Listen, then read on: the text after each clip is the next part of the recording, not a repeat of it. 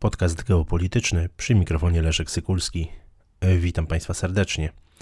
Dziś chciałbym zwrócić Państwa uwagę na e, informacje przekazane przez Kiloński Instytut Gospodarki Światowej, a dotyczące wsparcia e, wojskowego, finansowego i humanitarnego dla Ukrainy. E, na początek kilka słów o samym e, instytucie.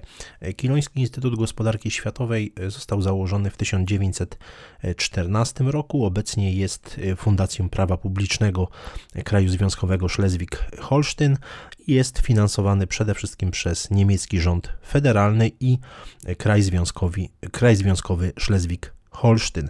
Jest jednym z, no, można powiedzieć, takich e, istotniejszych niemieckich organizacji eksperckich zajmujących się kwestiami globalizacji rynków e, światowych itd. Tak itd. Tak w ramach swoich zadań statutowych Instytut Skiloni prowadzi obecnie projekt śledzenia wsparcia dla Ukrainy. Mm, chodzi przede wszystkim o pomoc wojskową, finansową i humanitarną. Ten ostatni raport obejmuje okres od 24 lutego do 1 lipca bieżącego roku. Obejmuje 40 państw, w szczególności oczywiście państwa Unii Europejskiej, ale także państw innych członków G7, a także takie państwa jak Chiny, Indie, Tajwan, Szwajcaria, Nowa Zelandia, Australia, Korea Południowa, Turcja czy E, Norwegia. E, chodzi e, oczywiście przede wszystkim o transfery międzyrządowe. Tutaj te kwestie prywatnych darowizn czy transfery dokonywane przez organizacje międzynarodowe, takie jak Czerwony Krzyż, nie były w sensie metodologicznym ujmowane no, z uwagi na brak porównywalnych i wiarygodnych danych, więc skoncentrowano się przede wszystkim na pomocy międzyrządowej, tej, która oficjalnie jest przez dany rząd przekazywana właśnie na Ukrainę. I ten raport wygląda bardzo interesująco i myślę, że warto się temu bliżej, bliżej przyjrzeć. Szczególnie interesujące są dane dotyczące wsparcia militarnego dla Ukrainy. Nie dziwi fakt, że e, absolutnie czołową pozycję e, tutaj zajmują Stany Zjednoczone, które przeznaczyły zdaniem analityków Instytutu Kilońskiego w przeliczeniu na euro 23 miliardy 800 milionów e, właśnie na to wsparcie samo militarne dla, dla Ukrainy.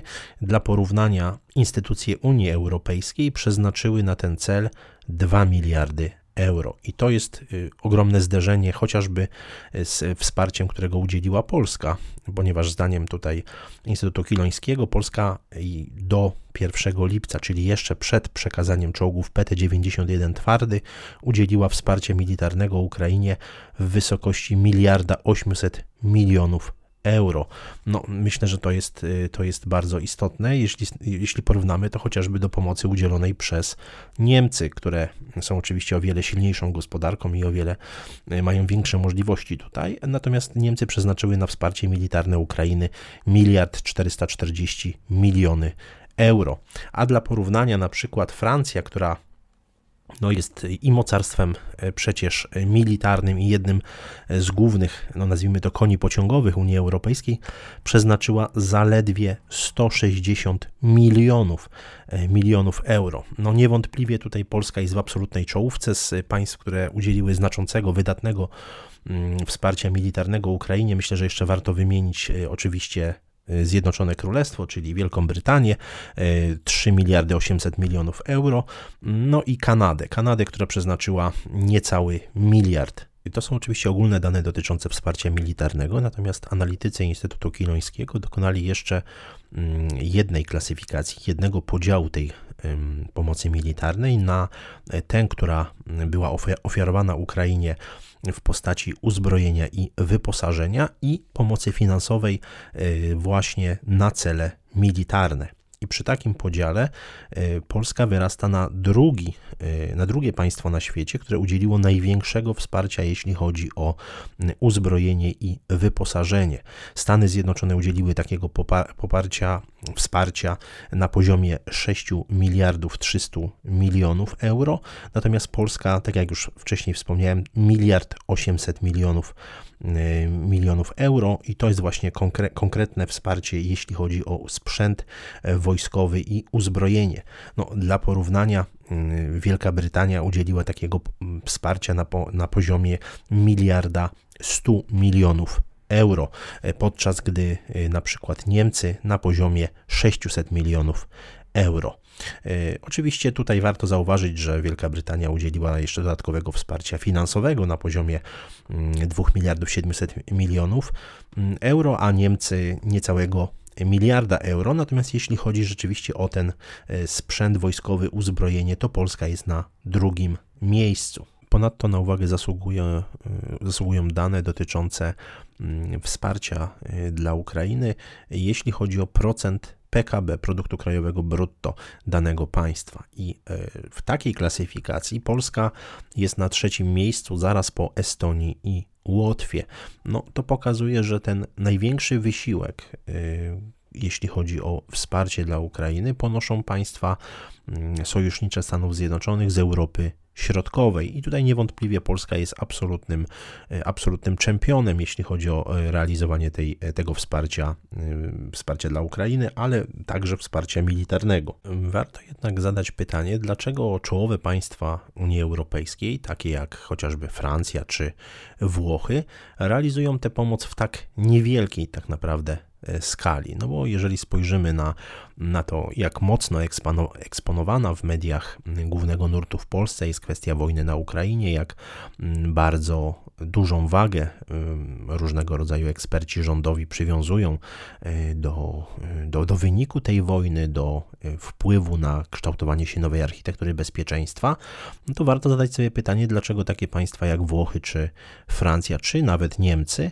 traktują właściwie to wsparcie dla Ukrainy po macoszemu. No, mamy twarde dane, konkretne dane niemieckiego Instytutu w Kilonii, które to potwierdzają i warto zadać sobie pytanie, dlaczego tak się dzieje, dlaczego to Polska bierze na siebie główny ciężar w Unii Europejskiej właśnie tej, tej pomocy? Czy decyduje tylko i wyłącznie geografia, czy dochodzą jakieś inne czynniki? Ja postawiłbym tutaj hipotezę, że czołowe państwa Unii Europejskiej, no przede wszystkim ten kształtujący się triumvirat w postaci osi Paryż-Berlin Rzym przede wszystkim nie chce eskalacji konfliktu.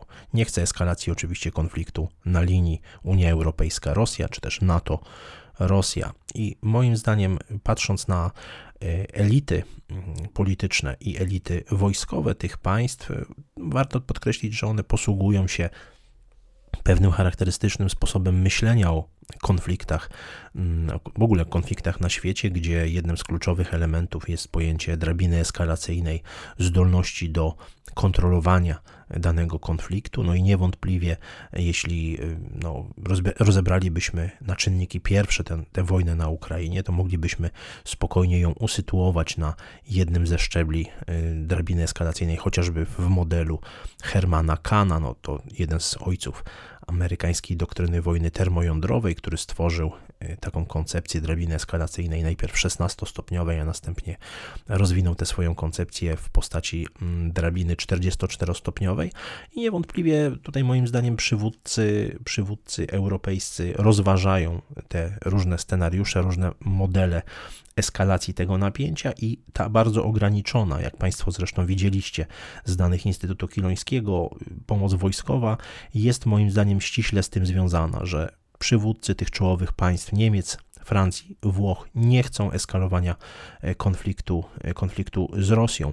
I myślę, że w tym, e, w tym aspekcie warto także mm, przywołać ten ostatni raport Amnesty International, organizacji, która mm, zajmuje się innymi pomocą więźniom na całym świecie, która 4 sierpnia 2022 roku przedstawiła mm, tak, taką analizę, taki raport, w której sformułowała takie twierdzenie, że ukraińska taktyka wojskowa stanowi zagrożenie dla ludności cywilnej. I tam jest szereg e, przykładów, które Amnesty International podaje, chociażby o to ta kwestia, że Ukraińcy tworzą bazy wojskowe w dzielnicach mieszkalnych, w tym w szkołach, szpitalach, e, że naruszają konwencję genewską i tak dalej, i tak dalej. Myślę, że tego typu raporty przyczynią się, a zwłaszcza ten Amnesty International przyczyni się do jeszcze większego spadku zainteresowania społeczeństw zachodnich tą wojną na Ukrainie, a na pewno wpłynie w negatywny dla Ukrainy sposób, jeśli chodzi o chęć do udzielania pomocy, pomocy dalszej pomocy militarnej. Dziękuję Państwu za uwagę.